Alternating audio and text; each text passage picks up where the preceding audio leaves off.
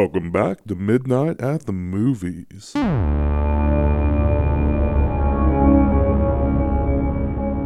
All right, so I'm about to go in and see Impractical Jokers, the movie. So I really love the T V show Impractical Jokers. I've been watching it for a while, and I'm really excited for this movie.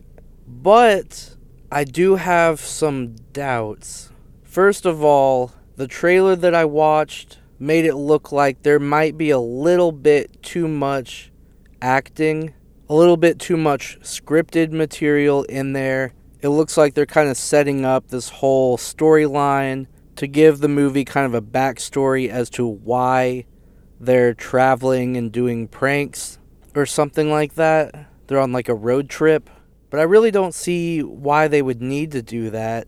And I just have a feeling if they introduce too much scripted material like that, it could really make the movie corny and cheesy and possibly even cringeworthy if they try to do too much acting and if the acting isn't great. And I don't think these guys are necessarily actors, so I don't know for sure if they could pull that kind of stuff off. And to be honest, it looked really cheesy from the trailer, but I guess I'll have to wait and find out.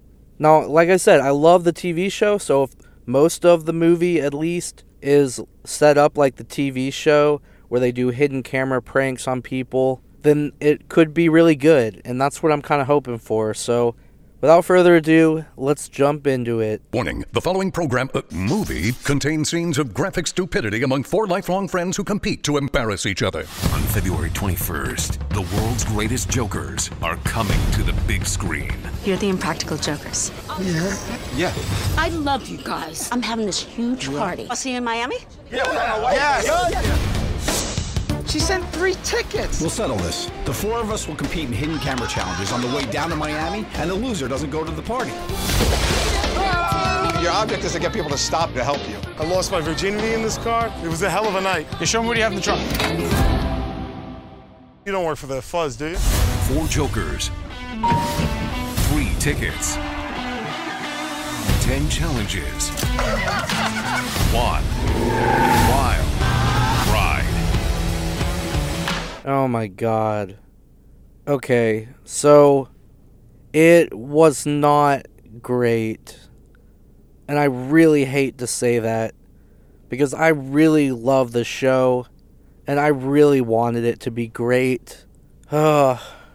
But man, like I, I said in the beginning, before I saw the movie, they did way more scripted material than I even thought they would. And it was so corny and so cringeworthy. So the movie starts out where they're supposed to be themselves in high school, and they build up this whole backstory, this whole skit, where they, they go to this Paula Abdul concert. And by the way, who the fuck is Paula Abdul? I mean, I know who she is, but how is she relevant? And it seems like the most random celebrity to have be a part of this movie. It just didn't make any sense to me. And so they have this whole probably twenty-minute sequence where they go to this Paula Abdul concert, they sneak in as security guards, blah, blah, blah. They end up ruining her show, and she's, like, out to get them. And then it fast forwards to current day. She sees them at a restaurant.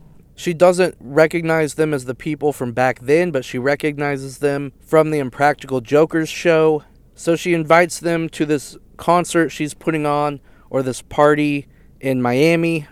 And she only gives them three passes. And then they have to, like, fight for who gets the who gets left out and doesn't get a pass, so they can't go to the party or whatever. And so it's like, you know, a road trip to Miami, and then they stop along the way to do these hidden camera pranks. And they spent way too much time on this stupid setup, and no offense, but these guys are not actors, and it was horrible, and whoever wrote it didn't even do a good job, and it was just so stupid. It felt like they were aiming for like a ten-year-old audience. It's like you don't need to create this whole story or a reason for why you're traveling. And it, most of the pranks, it's not like they were noticeably done in specific locations or specific states.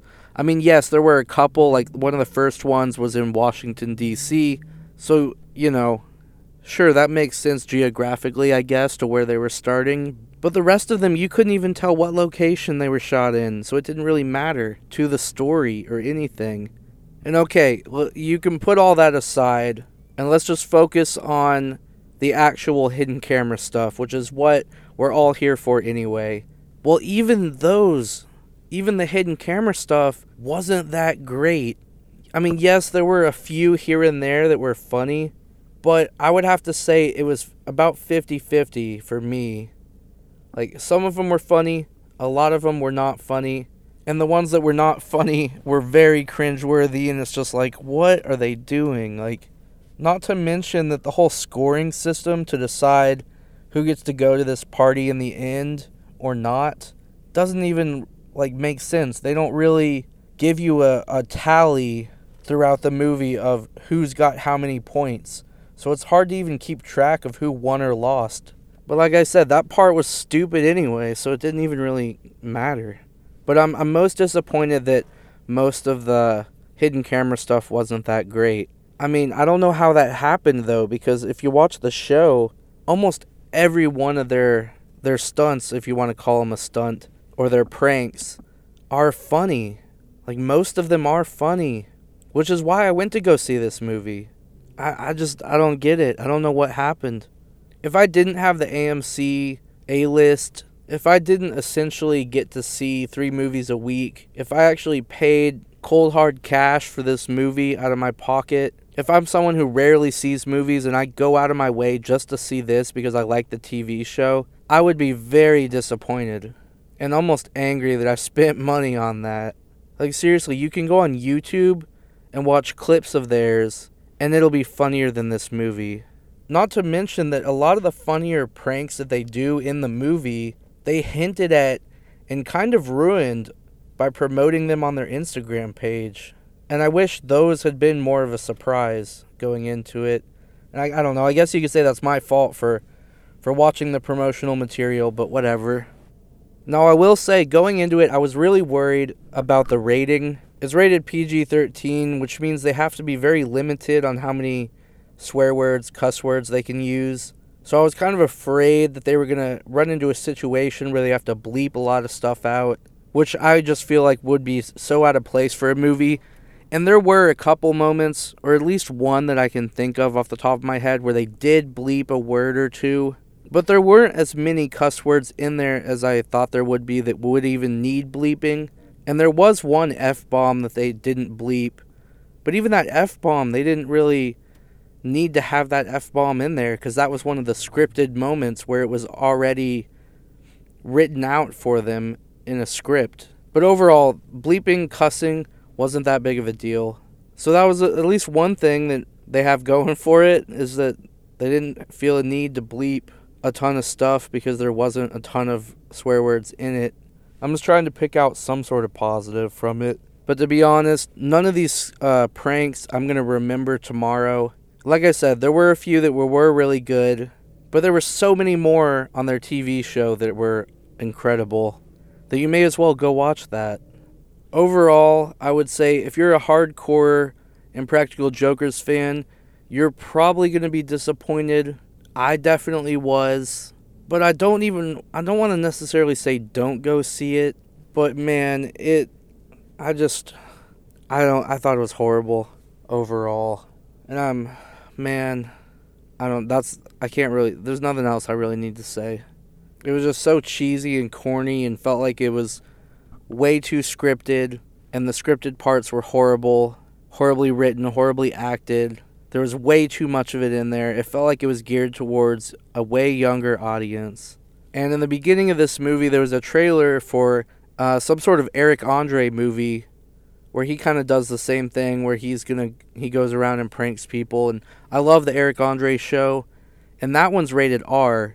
So I think they might actually push the boundaries a little more. And Eric Andre just pushes the boundaries way more than most prank shows anyway. So I think that'll be a much better movie. I don't know when that comes out, but similar style where it's like hidden camera stuff, and I'm looking forward to that to kind of kind of get the taste of this one out of my mouth. So yeah, anyway, thank you guys as always for listening, and I will see you in the next one.